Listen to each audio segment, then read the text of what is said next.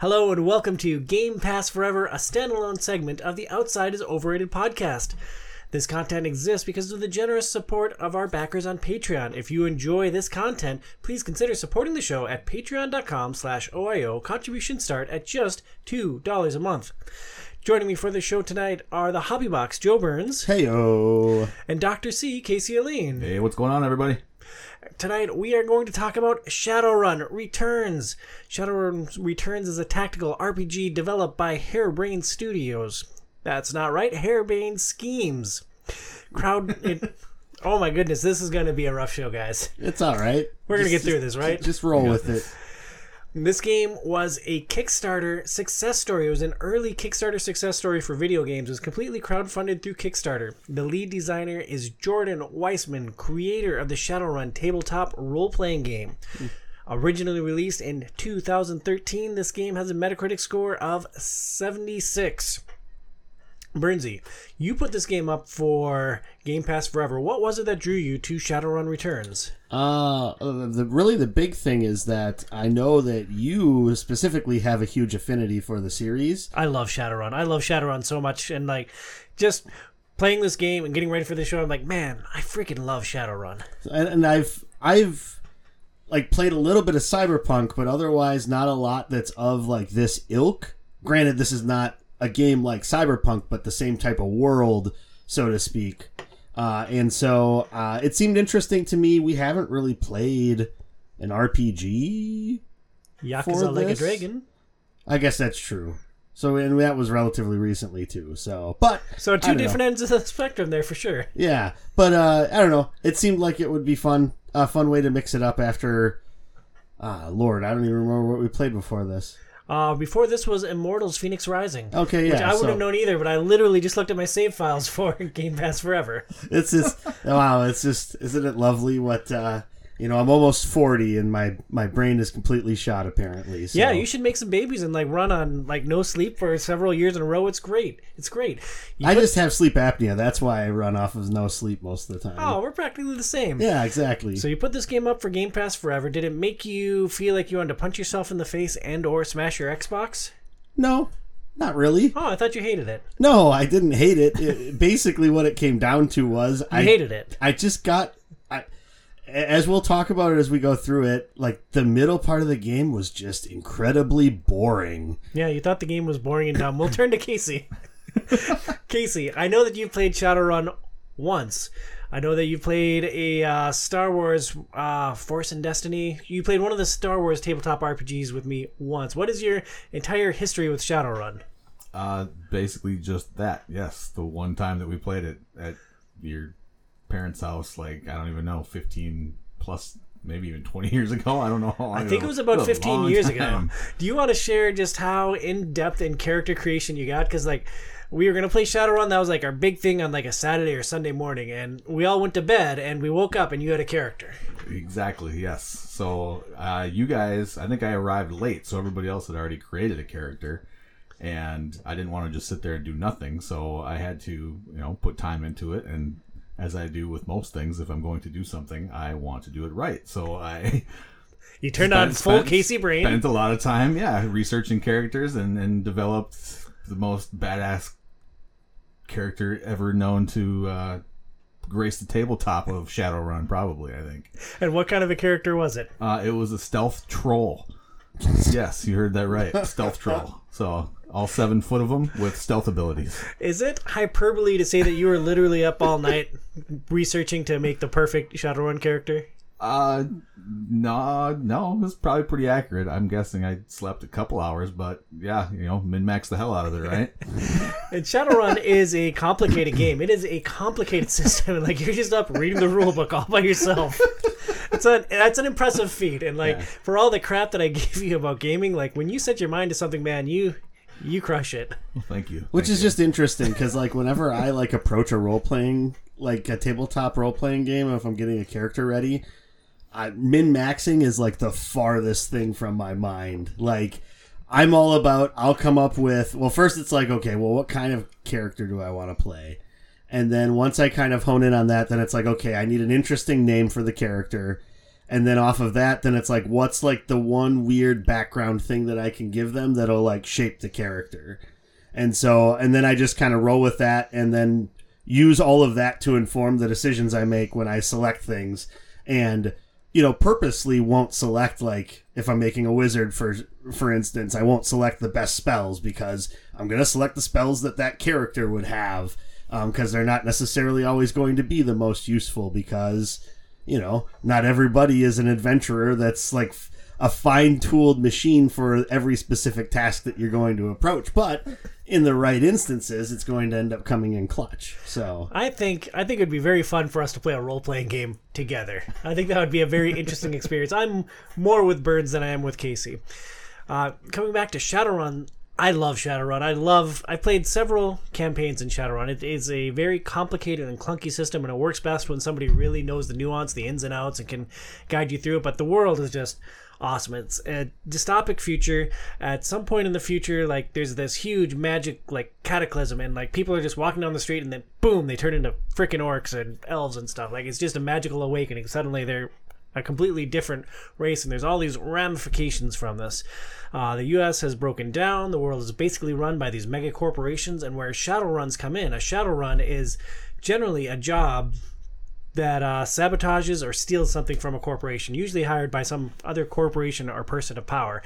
And within the Shadowrun universe, your characters are Shadowrunners, and you build a specialized set of skills to basically pull off a heist. There are characters that are designed for fighting, there are mages, there are people that are specifically for driving, there are people specifically, uh, characters specifically made for being in the metaverse. What do they call it? Matrix. Matrix. I thought it was the Matrix, but I'm like, oh god, I'm stuck in the movie. And yep. uh, at least that's what they call it in the game, which I would assume, if it's from the same creator as the tabletop game, I would guess it's using all of the same, you know, verbiage and everything. But with all of my experience with Shadowrun, I've literally never made a character that has gotten into the Matrix. Yeah, I mean, that's what my character was. I made a Decker. Sounds terrible. Well, let's start with character creation. Uh, you pick a race, human, elf, orc, troll. You pick a job, shaman, shaman, combat mage, physical adept, decker, or rigger. And I thought we'd start with the types of characters that we make. Burns, you had a decker who specializes in going into the Matrix. What led you to choose that type of character? Uh, well, I guess when I was looking through everything, uh, I didn't really want to be... I, I usually don't pick like a mage type of character at the start. And then I also don't usually, I like a lot of the times I'll gravitate in an R P G, and I've been trying to move away from it, of being just like the, the melee grunt up front type of dude. And so then I figured, I was just like, well, what's going to be something that's interesting or different with this game that I could explore? And so then I knew that there was this whole side stuff with the Matrix. And so I was like, well, might as well create that. So I created an elf decker, um, and, and really just focused on developing and expanding on intelligence, which is what I needed f- to improve my Decker skills, and then uh, quickness, which allowed me to increase my ranged combat, and I basically just used a shotgun the entire time. Oh, me too. With that character, yeah. Um, and it was really just because you got a shotgun relatively early on, and so then it's like, okay, well, I'll just focus on that. Um, I put a little bit into, originally I was like, oh, throwing thrown weapons. Uh, I'll put a little bit into that, and I'll see if I can get some thrown weapons. And it's just like, I never found a frickin' thrown weapon throughout the entire game. I, maybe it's somewhere in the, like, long catalog of, like, items when you go to buy them. But, uh, yeah, I, I never saw a thrown weapon ever. It's grenades. Oh, okay. I was thinking it was going to be like throwing knives or like an axe that you could throw. Yeah, I guess no. I do throw grenades all the time. I just didn't think that they were a thrown weapon. I and guess I, that makes sense. I was on the opposite end of that spectrum. I knew it was grenades, and I bought a bunch of grenades, but my character didn't throw grenades. So I, first I had a bunch of grenades in inventory, uh, and I was broke because I spent all this money on grenades thinking I was going to do a lot of crowd control with mm-hmm. them. And then I started assigning to other characters and uh, just wasting those resources, and I really hated it. Casey, you made a... Well, before I pivot to Casey, that sounds like a challenging way to play this game, and interesting. It wasn't that challenging. Oh. Well, you, you should have played more of this game. Casey, you made a physical adept, which sounds like a very Casey thing to do. What led you to choosing the adept? Well, um, I'm guessing you were a troll. I was a troll, yeah, and I kind of not just, guessing. I knew you were a troll. yeah, I, you know, with my experience from the uh, um, tabletop game I played, I, I wanted to kind of tr- create a similar character. They unfortunately don't have a stealth ability, but uh, so I made a troll, and uh, I, yeah, I made him physically adept, which he uses, which I used very little of actually. They can use chi to cast spells and stuff, but most of the time I just used a machete or an axe to hack and slash dudes, which is my style. That's kind of kind of what I do. Although, like, I will say, I was sort of frustrated by the. It's like, I don't know if you guys even paid attention to the damage numbers and stuff. Like, I was mm-hmm. surprised. Like, most guns had like a base damage of ten, twelve, whatever, and the hatchet, like, which was like the best, or the axe, I guess it was, which was the highest um, melee weapon that I found, had a base damage of five. Mm-hmm. So, like, I'm surprised at, at that, because I would think that the the melee weapons, but then again, like, you're shooting most of the time through cover, so it decreases. So I, I can see where they did that, and I think it, you know, point blank, you're going to do that damage, which my character is more. I think your base damage also, I think it's like that damage from the weapon, but I think it, it must also add your strength or something, because whenever the dude that I always hired to be in my group, um, whenever he would go up and melee things, he was doing, if he hit, which, okay, that's another thing, but if he hit, he would usually do like ten damage or something like that. It was more than just the five or six he should do with his katana. Yeah, that's true. Like, I, by the, by the end, um... which I still have. I made about seventy-five percent through the game. Um, and the last level that I was doing, I had an attack where I you used two of your A P points to do it, but I would double attack at a person, and each hit I was doing like fourteen damage. Mm-hmm. So I'd like thirty damage per attack, which is yeah enough to basically kill everything, most of the bad guys, mm-hmm. except the big bad guys. Interesting. There's a there's a lot of Shadowrun magic to there, to that. I don't know. I don't know the full system. What it could be, given my knowledge of Shadowrun, is that you hit on a five instead of on a six, because Shadowrun is a completely D six system, and basically you're building this giant pool of D sixes that you're chucking every time. And I think sixes are always hits, but I think uh, I think base damage of five might meant that you also hit on five, so you'd be hitting more often. Hmm. Maybe. Interesting. Yeah, I played a shaman. I uh, I had never played a shaman before. I thought they were kind of dumb. Uh, the basic hook of the shaman is that you use a consumable to summon spirits, which was... Uh, I know I just said that shaman were dumb, but summoning the spirits in the game was pretty fun. You could uh, you choose a consumable of a certain element, like fire, water, air, and that would choose, uh, that would dictate the type of spirit that you bring into the world. And then your spirit would fight with you, and then eventually you'd lose control, and uh, you'd have to f- kill it in addition to all the bad guys. I'm assuming the story was the same for everybody, and like one of the main characters that you interact with in this game was also a shaman. So yeah, no, that was great. We had double, double, double shaman. Yeah, and she was worse than me, so I was like, oh, good, a wasted character spot. Nice. But she's free, so at least I can bring her with me. Good stuff. I guess that's a good thing.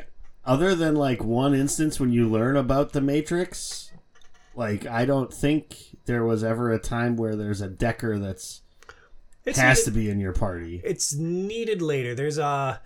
There's another mission where you encounter someone who's a Decker and you have to protect yep. her. There are other instances. There's one that I remember specifically is you can hack a turret. You need a Decker to like go into the yep. Matrix and hack these turrets, and that'll mow down a bunch of dudes in the... Uh, did you make it to the... It was after the church mission. Yeah. Oh, you made it to that that's one? My, that's my next yeah, I, I'm halfway through the final mission. Right oh, now. Nice. That is a long mission. Yeah, I mean, I'm nice work today, it. Birds. Uh-huh. Yeah. Um. So yeah, it didn't come up all that often. Yeah, I learned that like because you get to hire mercenaries and stuff, and I never chose a Shadowrunners. You hire Shadowrunners. Sure, Shadowrunners. So, and there are a couple levels where I did not have a decker, so I was able to or not able to hack into a couple of the computer terminals and stuff that were there. So I knew I was missing out on something. So I made sure after a while to make sure that I always had a decker in my party, because they seem important. They are. Let's uh let's set the stage here a little bit more, then we'll talk more about the core gameplay action. You start the game, you're broke. You find out that a buddy of yours is dead, but he had a dead man's switch, so when he dies, a video comes to your special Shadowrun iPhone. Uh, you find out that if you find his killer, you get paid a big insurance payday. So you head to a, in Seattle, you establish a base, you start hiring your crews of Shadowrunners, you buy better gear. Then you get into the core gameplay loop where you wander around a map and talk to some people. Then you get into tactical battles with squads of goons and monsters where you're rewarded with money and karma. The core gameplay loop, getting into the uh, maps and talking to people before getting to those bases. Bernsey, you play a lot of games. Was this a fun experience? Uh, yes and no. I mean, I think the wandering around, exploring a little bit, and talking to people was fun. Um, it, it left me kind of wishing that there was a little bit more to it. Um, or maybe at least some level, and there might be some variability. I'd have to play through like those parts again to see if there's ways that you could get different things. And I know, like, depending upon with charisma, what you choose as you like level up your charisma, what your backgrounds are, I think it is, or I can't etiquettes. Etiquettes. There you go. Um, which basically is just, you know how to talk to certain groups of people. Um, I think, because I also was trying to level charisma, because I know in these types of games it's important to be able to talk to people. And so I think I had three unlocked by the end of the game. And uh, especially like the last one I unlocked was corporate. And it was like, oh yeah, that was super helpful talking to some of the final people uh, to, to try to navigate yourself through some of those situations. I also don't really know, like, if my charisma wasn't at four or above, like how you even talk your way through some of the things uh, in one of the missions. Specifically the cleaning mission? Yeah. Like, I wonder how hard that is. Like, I wonder I wonder how hard that is without that. But, uh, but like, the middle part of the game, like, I don't know. It's just, it, it seems like there wasn't anything that was changing with a lot of that stuff. I think part of it's also that it kind of jumps you through a bunch of missions in a row, and you learn maybe a little bit more about like the the Matrix and some of those. Um, but it just like, it just, th- there's not a lot to those missions. And it just kind of was just like, okay, I just spam the same attacks, try to get through the mission and get to the next room to spam the same attacks and hopefully not take too much damage. And that that's just kind of where, like, in the middle the game broke down for me, was that it just kind of seemed to be a lot of the same thing over and over again.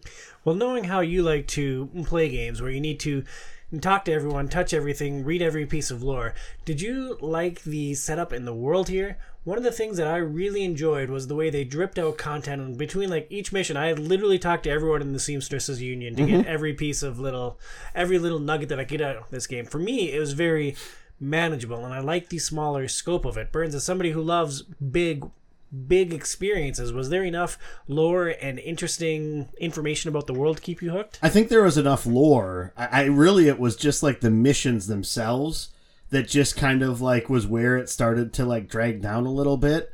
Um, and I think they do a little bit better of a job later on in some of the missions and the design of some of the missions that you have to do. Um, to like tweak some of that somewhat. Um, maybe some of it's a little bit more frustrating, but it's at least a new thing that you have to do along with the, the normal stuff that you do. But uh, I don't know. I think that's like where it kind of fell down a little bit. Also, just like, especially in battle, the clunkiness of some of the controls and things like really like wore down on me after a while. Like the whole, the fact that your character, Um, especially when you get down into the later missions, your character's always walking in front of everybody else. When I'm you're so glad things. You brought this up. This drove me crazy. Yeah. And so it's like, okay, I have to go into the next room. I know there's going to be dudes there. I'm going to be a bullet sponge for like their first three attacks. And hopefully I don't like, and granted, I never got completely ganked, but it's like, okay, I can take one shotgun shot and then back off and heal. Um, and so, like, that was the one thing. It's like, if I could have switched up and had, like, somebody that had a little bit more health be in front or whatever, uh, or if I could try to more stealthily approach it, uh, I think that would have been more interesting. I did like the mission where it's like, you're kind of in a spot and people are coming at you, because then it's like, okay, I can use Overwatch here. And, like, as people run in, I shoot them with this, and my magic user shoots them, and then... Are you thinking specifically the skyscraper mission, yeah, or, like, the funeral? The skyscraper mission. Yeah, Coyote had a good time on that mission. I don't... I didn't have Coyote with me on that mission. But she was free. No, I did... No, I... Did, did I? No. Because... So the skyscraper... Oh, this... Oh, okay. I think we're talking about two different ones. Oh, I was thinking the one where you get the bug spray. She was free for that one? Pretty sure. Oh, okay. She was I, either free or she was like half price. Gotcha. So it could be I didn't choose. So basically, what I did when it when it, so when you have to choose your your runners for a mission, you talk to one of the N P Cs and basically recruit people. I always usually they'll give you like one person for that mission alongside yourself, right? Um, and then you recruit two or three more people to fill out your your group. Um, so in that mission, that was the one where they said.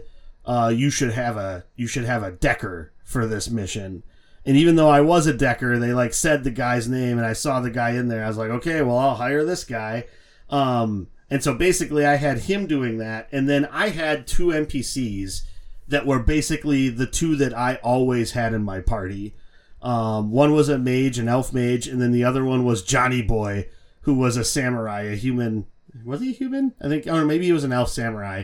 Um, and it was basically those two that I used as my extra party members every single mission, um, because it was just like I knew what their skills were. They did like evolve a little bit as like the missions got harder, um, and got a little bit better abilities and stuff like that.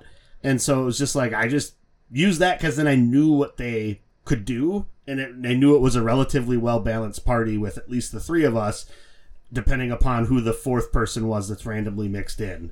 Um, and that seemed to work plenty fine for me. Interesting. Let's back up for just a moment to give Casey a chance to weigh in. Casey, the world, did you enjoy interacting with everyone, or were you skipping through talking to people to get into the melee action? No, I really enjoyed talking with everybody, too. It was a, a really, I think, well-written story, uh, and it was intriguing, and just the mystery behind everything, trying to solve the puzzle and put everything together. Uh, it really made talking to everybody worthwhile in the end. And I feel like as you were going through, it didn't feel like you were wasting your time. Everything, mm-hmm. every little bit of information was, was helpful in a way. And, you know, sometimes it gave you karma points and say, you know, it was, the, it was worth it trying to seek out different people and get little bits of knowledge. And then moving into the tactical action, you're a guy who likes to run up and hit people in the face. Did you enjoy like the pacing of tactical action? Had you any, ever played anything quite like this before? Uh, I can't say that I have. I mean, I've played just a couple R P Gs that we've discussed in the past, but uh, this kind of turn-based system, the way that it was set up was, was totally different. And it's funny to hear you say... it was frustrating being up front. That's what my character is designed well, right. to do. So, uh, so I did not have those same issues because it wasn't. I was a really good damage sponge.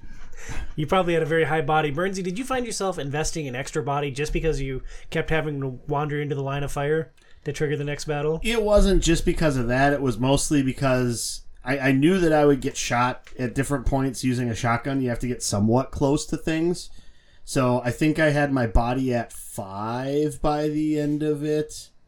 I was um, somewhere around there, too, because yeah. I, I it got a little too close for comfort on a couple of missions. So I started pumping up. It kept me from maxing out my karma, which is frustrating because there's achievement tied to maxing out an attribute. Interesting. Yeah, I uh, I think my body's at seven or eight right now, at seventy-five percent through. And I have like almost no charisma, which actually I don't know if I have any, period. So...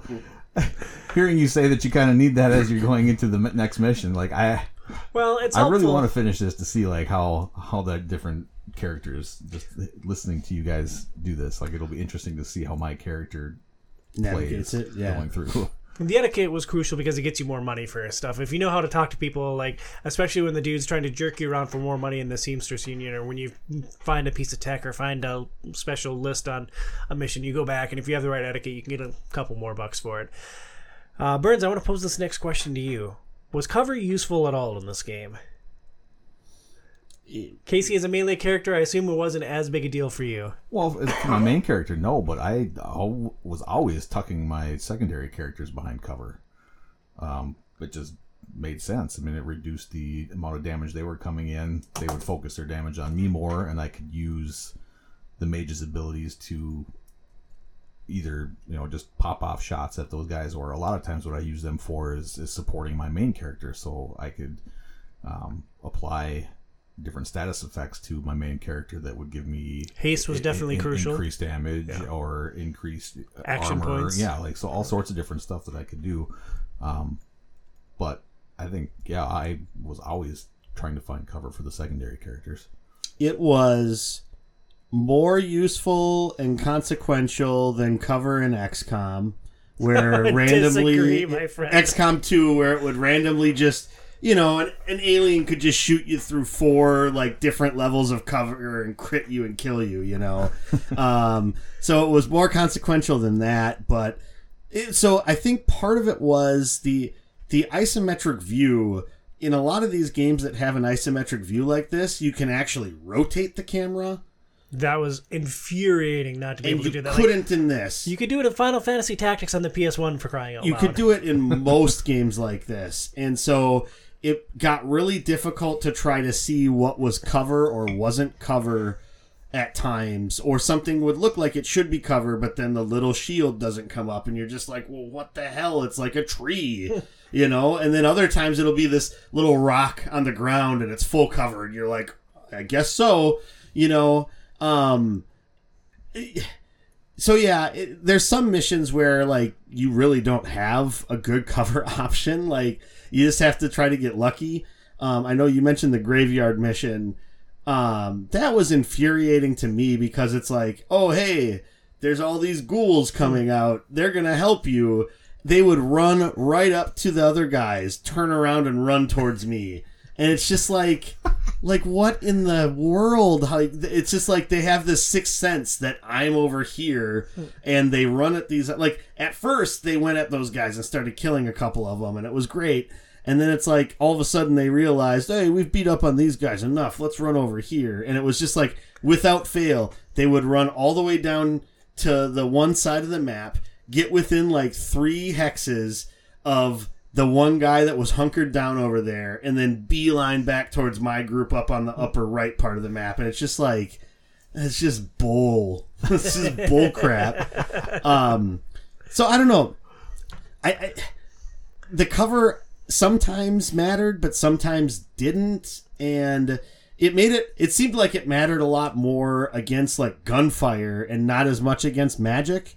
Um, And so I think that was another thing that made it a little more difficult because, like, I'll be shooting at a guy with a shotgun, which you think could, like, pierce through cover to some extent. And it's like, oh, they're in cover. They take two damage. When normally that shot would take, like, twelve damage, you know? Um, so, I don't know. It was it was weird. First, I'd like to say that I am... I think this was a worse experience for me having just recently played the X COM games because I... disagree with you vehemently. I think the cover system in X COM is very good, and uh, in this game, unless like I was forced to like move somewhere to continue the mission and like find the next area, the next guys to fight, my shaman just stood right there and just like, I'm firing off haste. I am shooting at the nearest. If I have an extra action point, I will try to move into cover. I will admit, because the enemies are actually shooting at you in this game, yes. The cover is worse because they'll actually hit you sometimes, whereas in X COM two for the second half of the game, they never shot at you. So I can I can see how there's that conundrum in your head. I uh, I think maybe X COM two just sucked. Like, I think X COM two might just be a bad game.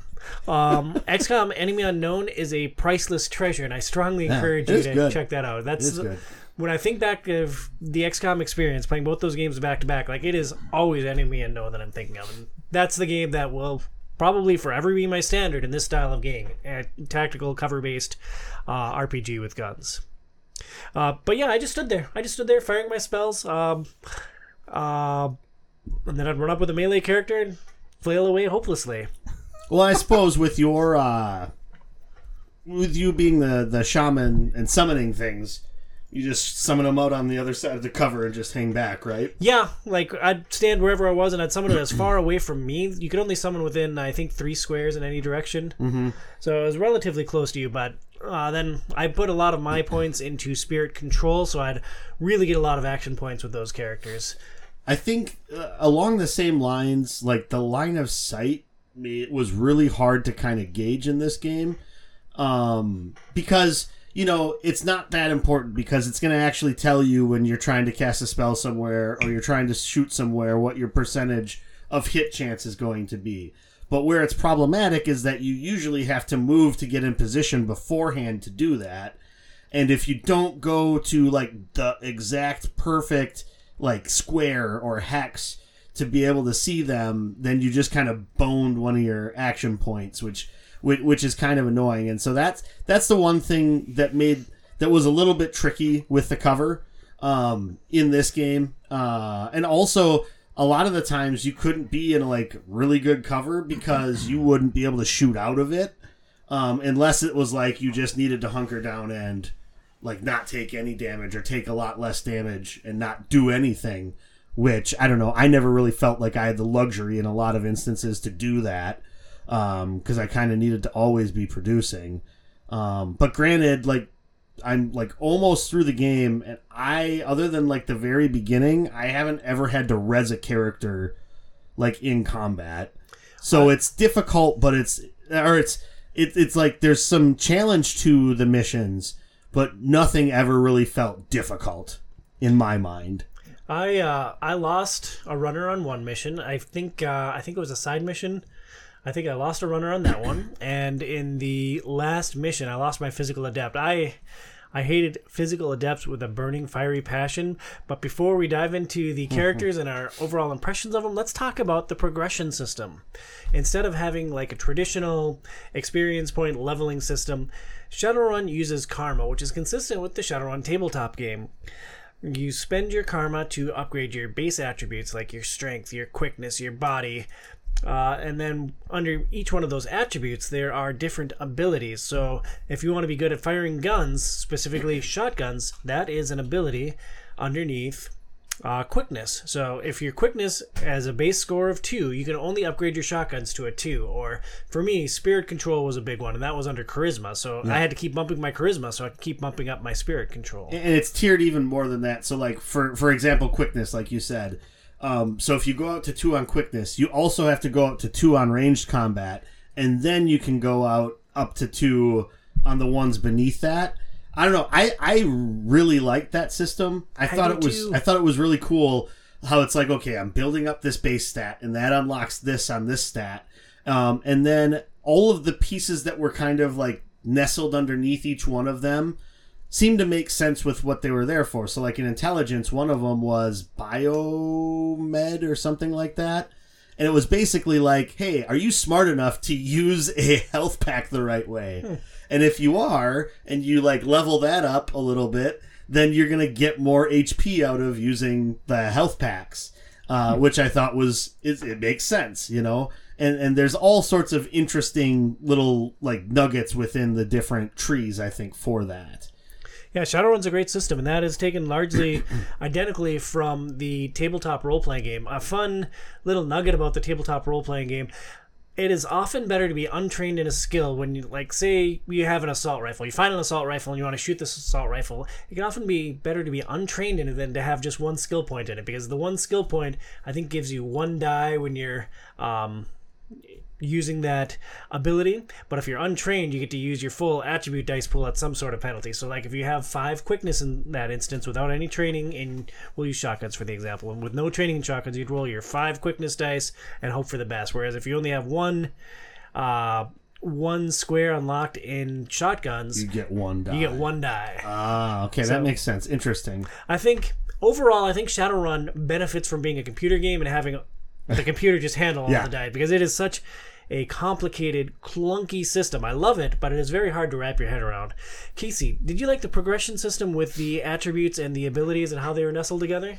I yeah, I did a lot. Um, as my character, everything went into body and strength and willpower for the uh, uh, adept abilities. adept abilities, yeah, where the, all the chi spells were. Um, but yeah, I really like like what Joey mentioned, how you would, you know, put your karma into one thing, and as you were doing that, it was unlocking different tiers of, and other stuff down, and it all made it all made sense to like what you wanted to to do. So I didn't put anything into, you said, intelligence or charisma or anything like that, because it didn't make any sense for for my character. So specializing in the way that you want to play is is really important, and they make it easy to do, I think. Um, and it just, yeah, like I said, it all it all, it all made sense for, for everything. So you could really customize and, and fine-tune your character the way that you want to play it, which was nice.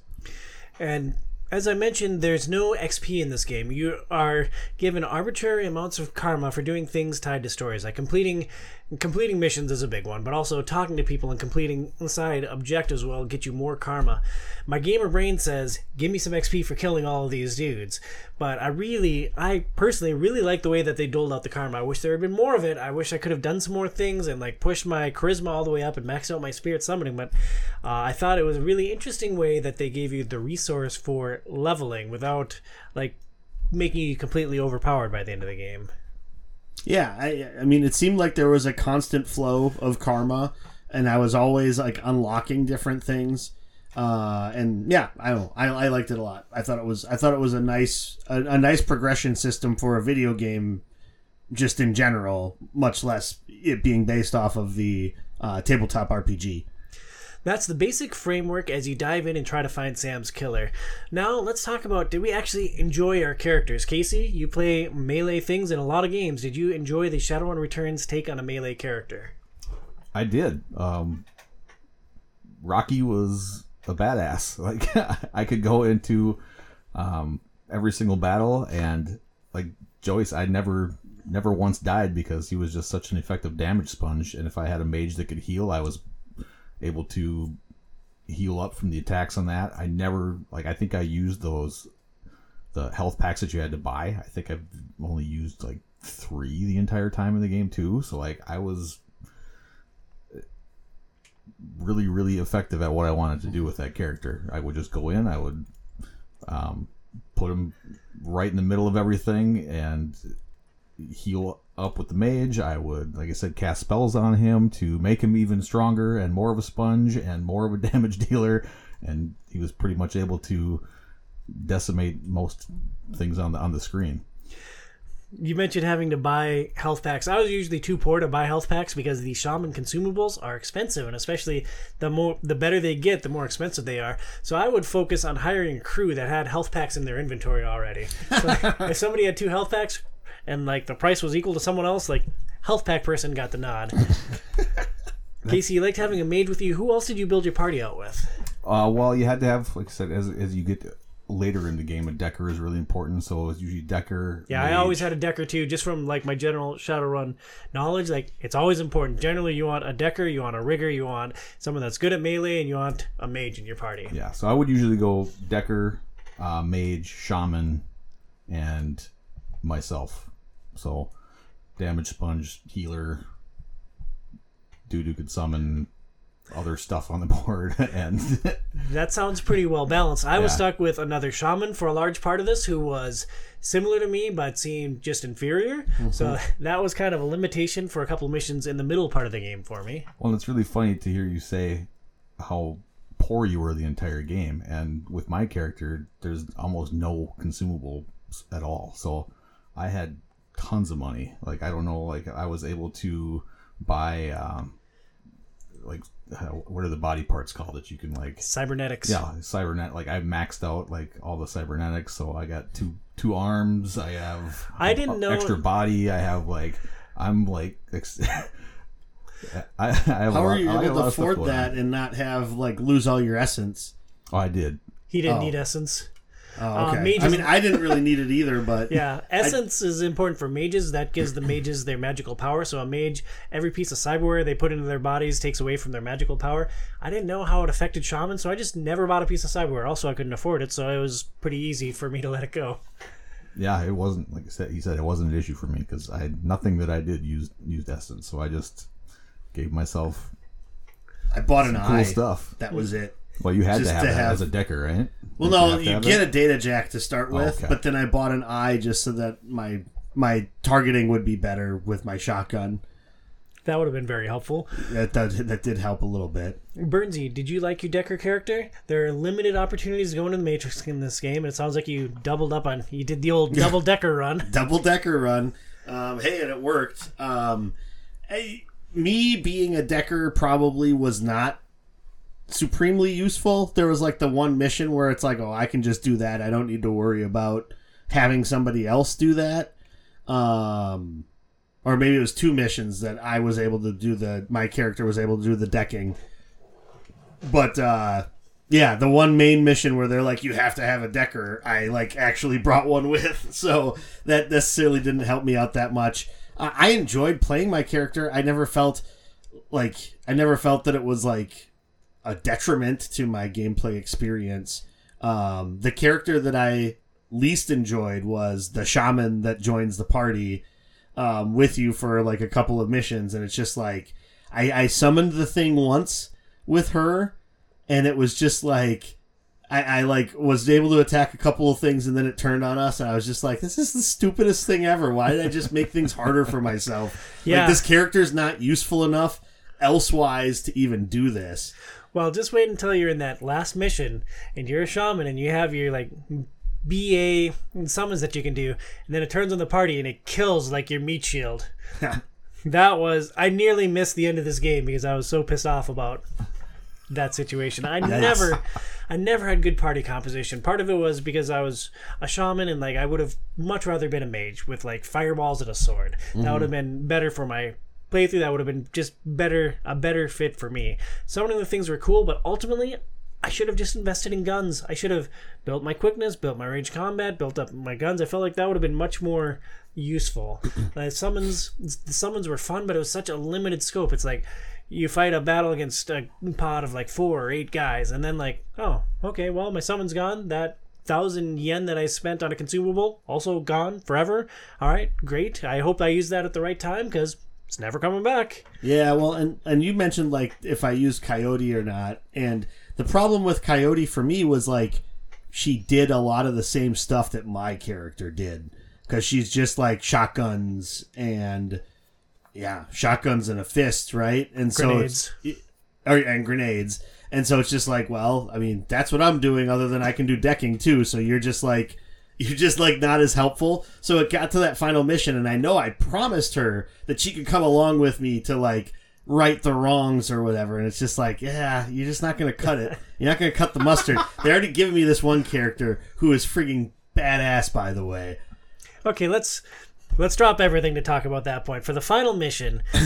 Uh, Casey, sorry to ruin this for you, but for the final mission, they give you an N P C. Yep. And, like, he... Is it a he or she? It's Harlequin. Them? Them, they, they, there. Yeah. Uh, I hope I got those pronouns right. But they give you another character, and they are so far superior to anything yes. that your character it is can... capable of. It's like, don't swear, I don't edit this show. Why am I playing this game if yeah. they're just going to give me, like, the Dan Peterson character at the end that just, like, mows through literally yep. everything? Cause... And then... Did you get the reinforcement right before the final battle, too? No, I didn't get that far yet. Yeah, I mentioned my spirit killed my meat shield, which was super frustrating. I kept plugging along. It's like, oh, they brought in another N P C. Oh, like another one of that like group that you're talking to at the end? Not from that group, from different? like the, the high-end recruits that you can get. I remembered seeing them oh, when interesting. I scanned through there. So I so, had another... I had a full squad for the final fight. Otherwise, I probably never would have beat it. But Well, yeah, because Harlequin is like... He's like a samurai and an adept... and a mage, like all rolled into one. Yeah, so he heals like mad. He hits like a Mack truck. Like he was literally the M V P of the entire game for me. Oh yeah, no, because you just throw him into stuff and he can just rip, rip face, um, which is good because you needed that balance when the other side thing that you have to do throughout that entire thing is cumbersome as F and like. Oh, yeah. It's yeah. really annoying. I don't want there's, to ruin that part of it. But There's it's just another like, mechanic that's introduced just for that last mission, which always drives me crazy in yeah. games. But yeah, that that sucked. And yeah. they give you like this crazy character. And it's like, oh, like, yeah. uh, my character sucks. Can I just be this person for the yeah. whole game? Yeah. So um, I don't know. So I think I think that's interesting. I don't know. Like, I was I was thinking about it. Then afterwards, I was like, could you even could you spec a character like that? I'd suppose you could. I don't think you get the karma to do it though. Not to be that effective at in yeah. all those phases. Right, because yeah, you'd have to go down. I guess it's hard to tell. Yeah, it's really hard to tell. If you really just focused on those um, and didn't really care about like some of the other side things like charisma or whatever, you maybe could be like a glass cannon that way. You wouldn't be as hardy as Harlequin is, but I yeah. don't know. But it's interesting. Interesting choice to get the best character in the game for the last mission. Like yeah. it, it, it felt a bit like a cheat code. Strengths of Shadowrun Returns. For me, as much as I enjoyed this game and I played through it and I I enjoyed my time in Shadowrun, but for me the strength of the game is the story, and everything else is way, way, way, way, way below that. Yeah, I think the story, like the lore that you get as you go through it, the world building that happens throughout it, I think is really interesting. Uh, and Burns, let me poke at one thing here. I knew that you weren't super into this game. I'm surprised how much you played today leading up to this. You got through a big chunk of the story. Did you like where the story went? Because you're hunting Sam's killer. You think you get him like a third of the way into the game, and then things happen after that. Did you enjoy that arc leading up to where you are right now in the final mission? Because you know who the big bad is. Yeah. You don't know. You don't know everything yet, but you know who the big bad is. Yeah, the stuff at the end is interesting. Uh, I, I think... Like I said, it was the middle part that just was kind of like you're you're running out and doing these missions, and there's nothing that's super interesting. So like, okay, now I got to go back to the airplane hangar and go through this mission, and there's nothing that's like super challenging or interesting about that mission. It's you just, just longer. You just you just got to go from bit to bit to bit, um, and then there was another mission right around there that was also just kind of like. You're just doing the same things. You're you're going through the motions again. Um, uh, but then once you get to like the final couple missions, it like at least there's enough interesting things happening with those missions that you have to do. And I think when you have to, when you're kind of like side by side running through the entire mission or most of the mission, both in the Matrix and in like the map, like that's kind of cool how that works. Um, and the fact that the time goes a little bit faster in the Matrix, so it's like you get like two or three activations with your character that's in the Matrix, and then you do one activation out on the world, and then back. I don't know. I just I, I liked how that helped to break that up as you got um, into some of those later missions.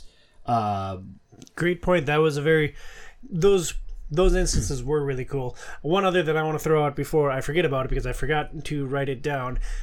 Casey, did you get to the cleaning mission? Uh, no. Oh, well, I think I, it's... I'm right at the, like, whatever the mission after the graveyard is. So basically when you go okay. to the, uh, I call it the Scientology whatever, but basically, yeah, the, the There's a mission... church headquarters or whatever the heck that yeah. place is. There's a mission towards the end where you have to go back to a big corporation that you break into, and you have you are posing as a cleaner, so you have to clean up a lot of the mess that you made the night before, and you're... excuse me, you're trying not to blow your cover, and so you're talking to all these people, and I thought that moment specifically was so interesting because mm-hmm. it forced me to actually like get into role playing. It's like yep. what will I say that won't give me away as the guy who was shooting up all these people, and I really appreciated how this game actually forced me into role playing as a character more, because as much as I loved The Witcher three, and by all accounts, that's a better game in every single phase. yes. Except you're always Geralt. And, like, Geralt is... Yeah. You can mold Geralt to who you want to be. But, like, uh, it wasn't the same as this where I was trying to keep a low profile and get to the MacGuffin that I needed to grab. Yeah, that's where it'll be interesting. I, I always say I want to try to finish it, but as a character that has absolutely zero charisma... You'll be fine. How that's going to be... If it's going to be different going going through that. Truly, I think it only affects the money. You'll be fine. You can...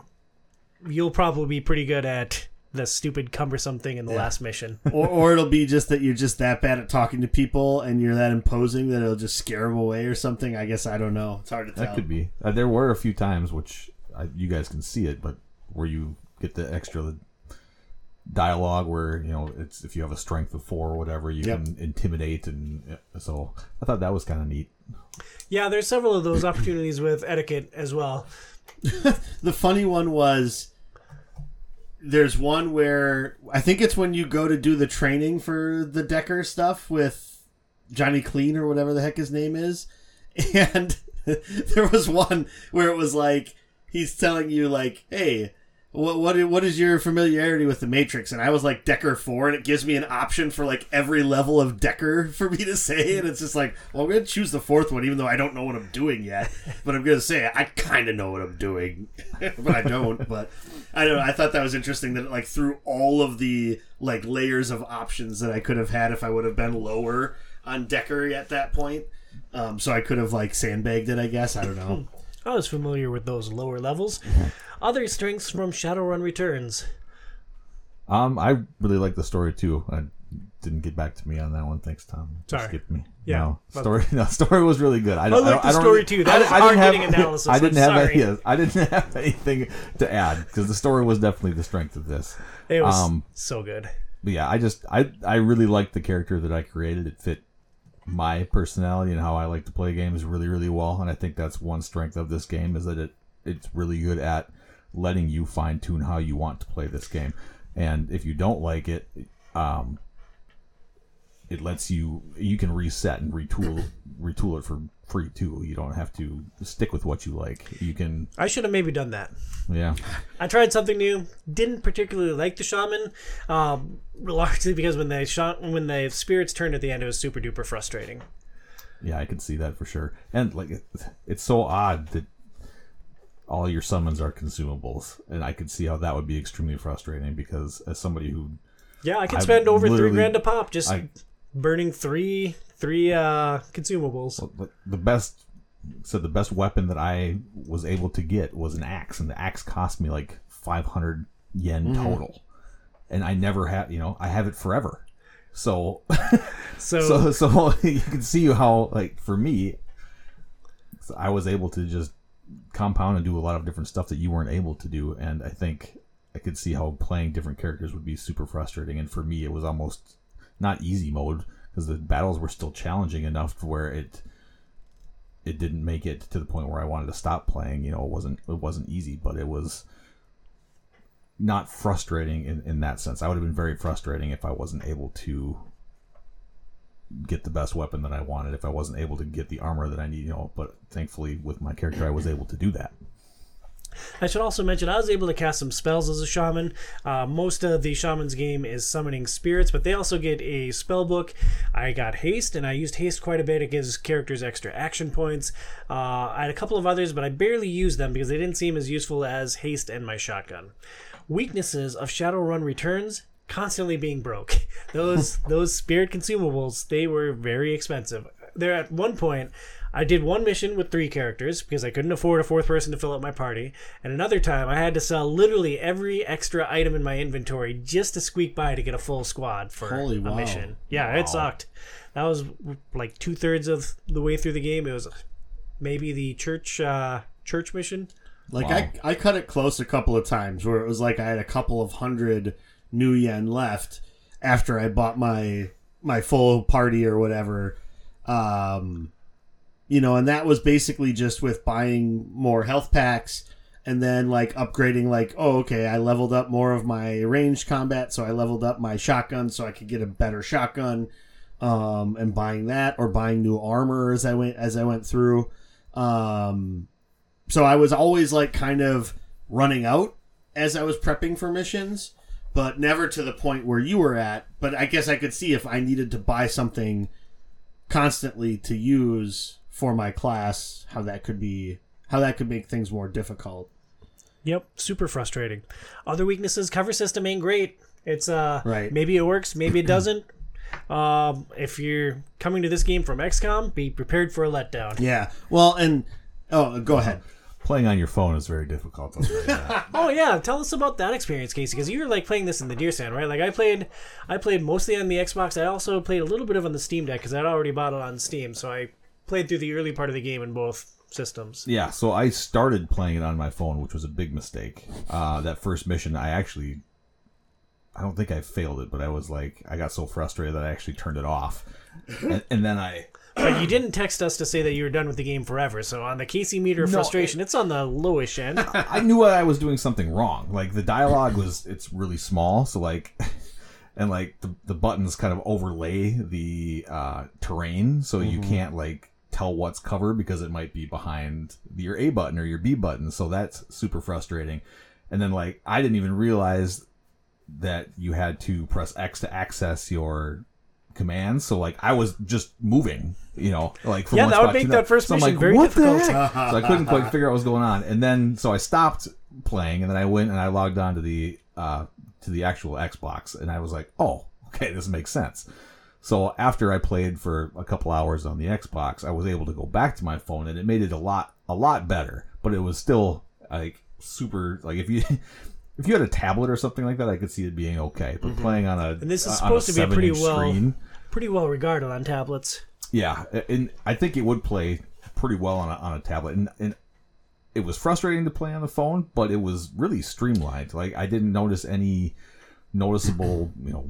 lag or any like anything any issues with that. Um once you figure out the different mechanics, it, it actually is is okay, but there is a massive learning curve. And and I bet if you actually played it like legit, like you bought it for the tablet, as opposed to because because then it's like the controls are optimized for that control space, as opposed to you're playing the game on a touch screen but with overlays of the Xbox buttons on there. So it's like you're playing it, you're just playing it in a different control scheme way um, that's not as optimal for the device that you're using. So I can understand how that, you know, probably not as hard as when I tried to play Enter the Gungeon on my phone uh, yeah, right. through the Xbox uh, Game Pass streaming or whatever the heck they call it. That that did not go well at yeah. all. I think but... if I would have Bluetoothed the controller to my phone, or like you said, like have yeah. the uh, the controllers that actually like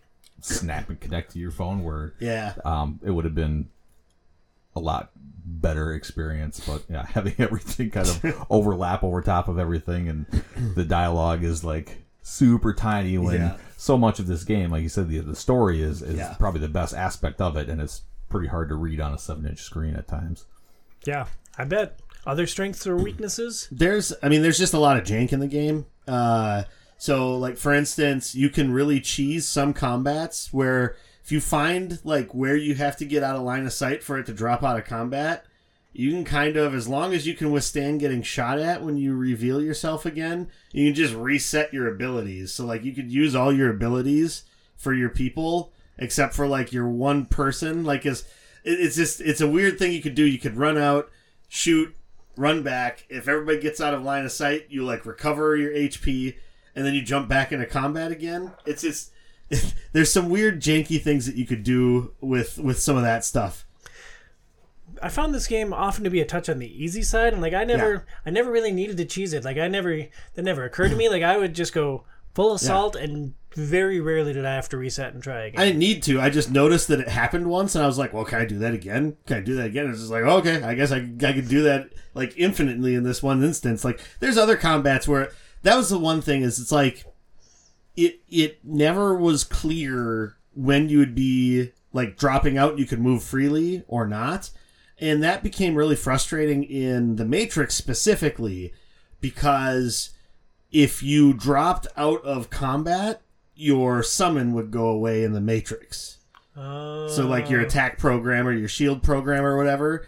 And so it's like, sometimes I would pop that up and it would stay up the entire time I'm in there, because for some reason it would just keep me in, like, you have your two or three action points and you just keep moving as far as you can each turn or whatever. But sometimes when you kill everything on a on a on a board, then it'll drop you out of it, which means your summon goes away. And you can only summon it, like, once per combat, because it's consumable per combat or per, like, mission. You get it back afterwards to Casey, use again the next time. Casey, did you use a single summon in the Matrix? Yes. I did not. Really? Yeah. Oh, yeah. They were no, really I, powerful. Like, I used the thing that um, would do extra damage on your extra attacks, and then I just blast with that. Well, so, and then that gets down to another thing I wanted to talk about, like, the controls aren't very well explained. It was like halfway through the game that I realized that you hit the right bumper to switch what abilities you had up from either being your bag or your... So, like, the Decker, uh, one of the abilities that you get as the Decker in the real world is that you can mark targets. I forgot that I had that until I accidentally hit that button midway through the game, and then that's when I realized, oh, I can toggle between what's in my backpack and what are my abilities. And it's just like, I was just, I was just baffled at times, like, especially, I noticed it when I was in the Matrix. I was like, so I put all of these programs on here that I could use, but there's nothing here. Like, why is there nothing here? I thought it was a bug, that it's just like everything I equipped for the mission just wasn't going to show up. It's like, oh, I got my two dudes I can throw up, but I don't really want to throw out a dude right now. I had a similar experience, but it, like I knew I had spells and grenades. So I'm like, all right, I'm going to figure the, this out. Because like, I paused it, I went into my inventory, mm-hmm. I'm like, yeah, I have all this stuff. Like, where is my stuff? Yeah, very similar experience. And then I think also like the Overwatch. So basically, you press X to drop down to use your abilities. And then you hit the B button to get out of that so you can move around again when you're, like, in combat. Um, and then you hit X, but then you also have to hit or hold X again to go into Overwatch. Um, and then that became problematic when I was, like, in combat, and I'm like, okay, I gotta do this, I gotta do this, I gotta do this. Because there was, there was a couple of times where I would hit X to drop down to my abilities, then accidentally hit X again. And then I was thinking I was selecting an ability, but I was actually just choosing to do Overwatch. It's just like, okay, well, turn's over. S- screw those two other action points I wanted to use this turn. Yeah, I did the same thing several times. Yeah, and so I think that, like, you have this Y button. I don't think it's ever used in the entire game. You can hold Y, and it skips your entire party's Oh, turns. Well, yes, it's used for that. That's it. But yeah. It's just like you have other buttons on here. Like, why do you have to, like, map the Overwatch to the same button as... I don't know. I just... Some of that stuff I think was a little clunky. Like I said, there's just a lot of there's a lot of jank at times. There's some weird bugs. Sometimes when you like have to select something in the map, it'll leave like the little like indicator saying, "Hey, do this," just permanently on that spot. Um, yep. There was a couple of times at the end of missions. This is like, "Uh-oh, did it crash?" And it's just like, no, it just stays here, makes it look like it's crashing, but then like a minute and a half later, it'll actually load the loading screen. I did not run into much of that yeah. on the Series X. I hit it a couple of times on the Series S um, with stuff like that. And then just, yeah, lots of weird like stuff just hanging out on the map. The, oh, anytime you went down to the basement of the hideout, it would play two music tracks at the same time. Every single time. Not for me. Yeah. I didn't get that. Every single time, because there was like one that you had for up above and one that you had down below. They're always playing at the same time. Funny. It was just like, how in the world? Like, why does that do that? That is very strange. Uh, one thing Phoenix noticed when I was playing it, the music tracks were pretty repetitive. Oh, yeah, especially yeah. when the boards got longer, it'd be like a short musical track, like a sixteen-bit musical track, uh-huh. and just looped. And like, uh, I didn't notice it until she broke the glass on it, and I'm like, oh, yeah, yeah that sucks. Oh, yeah. No, yeah. I, I noticed it. Luckily, the music was decent enough that I like was fine with it. But, yeah, it's very... Fine, a ringing endorsement. Yeah, yeah. Casey, how was this overall experience for you? How did the whole package come together? Did you enjoy your time with Shadowrun Returns? Is, like we like to say on the movie shows, is this something that you enjoyed in twenty twenty-two, a nine-year-old game? I did, yeah. I th- I had a lot of fun playing this, um, and I'm hopeful that I'm seventy-five percent through uh, and knowing what our next game is coming up. And I know I said this last month, too, because I wanted to go back and play, play Immortals Phoenix Rising again. And I have not finished that yet. But I'm hopeful that I can finish the story because I really do want to see where, how my character interacts and how I end up playing through that, that final mission. So, um, but yeah, everything up, up to this point has, has been really fun. Um, like I said, I, I really like the character that I made. I like how it plays. Uh, I like... being able to select the, the teammates that accompany my character. Um, I really haven't had many frustrations. I, I did have a couple bugs that I, I said to you guys, like I had to actually completely restart a couple missions. Uh, well, the same mission three times because the same bug kept happening, but thankfully there was a different way around it. Um, so thank God this game is better than Marvel Avengers. Yeah, yeah, exactly. That would have, I would, I would have, had the same opinion probably had I not been able to get past that and had to start over halfway through through the game. But uh, yeah, up until you know up to where I'm at, which is well seventy-five percent through, I've I've really enjoyed most of my experience with this game. Burnsy, you play a lot of R P Gs. I know you've played a lot of games that are just flat out better than Shadowrun Returns. Yeah. But how did the overall experience come together? Was this an experience that you enjoyed, or you just plug away at it because you had this podcast to do and you didn't want me to tease you about going full Brian mode? Um, I mean, I don't care. You could tease me about whatever. Uh, it doesn't matter to me, but uh, I, I think the middle of the game, I think, was really just kind of where it fell off for me. I'm glad I kind of pushed back through it to see some of the more interesting things that happened later on in the game. Um, the plot overall, like, I kind of saw a lot of, like, where they were going with things until it just, like, goes, like, full crazy. Yeah, I was going to say, you saw the crazy... Go- no, no, no, like- no. Once it got to that point, it's like, I saw a lot of, like, oh, okay, this person is probably actually, like, manipulating this, and this person's, like, a fall guy kind of thing. Because it was just like, okay, I know the game's longer than, like, where I'm at fighting the, you know, supposedly big bad, right? So it's like, okay, so who could be the possible, like, bad guys? And it's like, I could piece together a lot of that. Like, the final, like, what exactly is happening with this group, it's just like, oh, okay, yeah, that's just bonkers. And it does the weird thing of introducing, like, all these characters in, like, the end game. It's just like there's all these characters that you just like get like at the end of the, everything, which I'm actually fine with because it like I don't know it, it makes it interesting that it's just like this evolving list of characters. I suspect that everyone that you meet in that final conclave, I suspect that those are some pretty important figures in the Shadowrun universe. That's what I figured, long-term yeah. Shadowrun fans. Uh, granted, my characters never progressed very far. Like we caused a lot of mayhem. Didn't get to learn a lot about the world in uh-huh. my time with the tabletop R P G, but I suspect that's the case with those all those new characters that they bring at the end. Yeah, so I mean, overall, I think it's it's it's a fun playthrough. It doesn't overstay its welcome. Like it's it's not a super long game.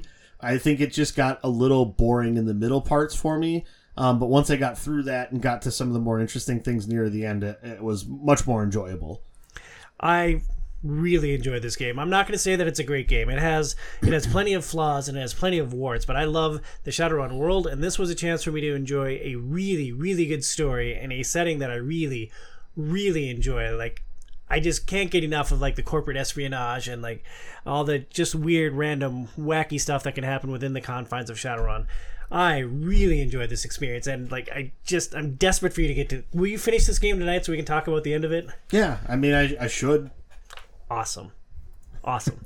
Shadowrun Returns. Uh, I I don't know what I would score this game. Like, it feels like a seven point five, seven point seven five maybe if I were to put a zero to ten rating on it.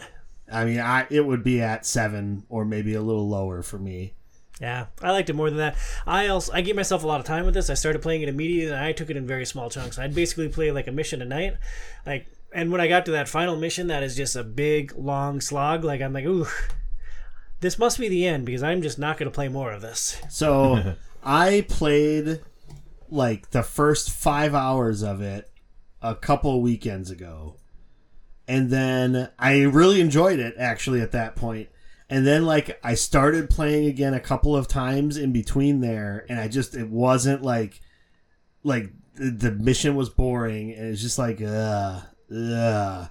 And then I tried to go back to it a couple of times. It's like, ah, it's just boring. I'd rather do this. I'd rather do that. Um, so, but then once I got through that middle stuff, like I said, it, it, I enjoyed it more. Shadowrun Returns. Next month on Game Pass Forever, we're going to play Metal Hellsinger, now with Beat Assist. Slay to the rhythm of metal and vengeance on an infernal journey through the eight hells. Make them fear the beat. Metal Hellsinger is a rhythm F P S bursting with demons, bad A weapons, and heavy metal music. How's that for... I show that I don't edit. Casey, you put this weird thing up for Game Pass. Uh, what has you excited to play Metal Hellsinger?